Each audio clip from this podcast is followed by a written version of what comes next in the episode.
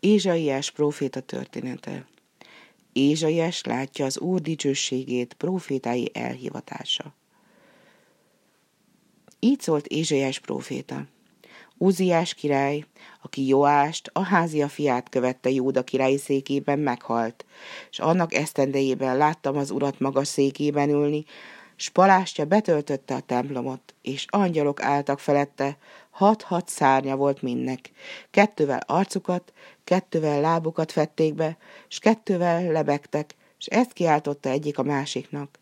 Szent, szent, szent a seregek ura, teljes, mint az egész föld az ő dicsőségével és a kiáltó angyal szavától megrendültek a küszöbök, és a ház betelt füsttel. És ekkor ezt mondtam, jaj, nekem elvesztem, mivel tisztátalan ajkú vagyok, és tisztátalan ajkú nép között lakom, hiszen a királyt, a seregek urát látták szemeim és az egyik angyal hozzám repült, és kezében eleven szén volt, melyet fogóval vett el az oltáról, és megérintette vele a számat, és ezt mondta. Íme, ez megérintette az ajkadat, hamisságod eltávozott, és bűnödet elvette. És ekkor az úr szavát hallottam. Kit küldjek, és ki megy el nevünkben? És én azt mondtam, itt vagyok, küldj engem.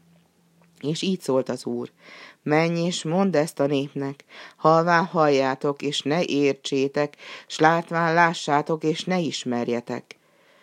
Hájasítsd el a nép szívét, dugd be fülét, s be szemét, ne lásson és ne halljon, ne értsen szívével, hogy meg ne térjen, és meg ne gyógyuljon.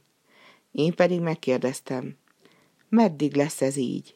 És az úr azt mondta, amíg ki nem pusztulnak a városok, és a föld is pusztaság nem lesz, és az úr az embert is elpusztítja, de olyan lesz az ember, mint a kivágott fa, a törzse megmarad, és a törzs szerint mag lesz.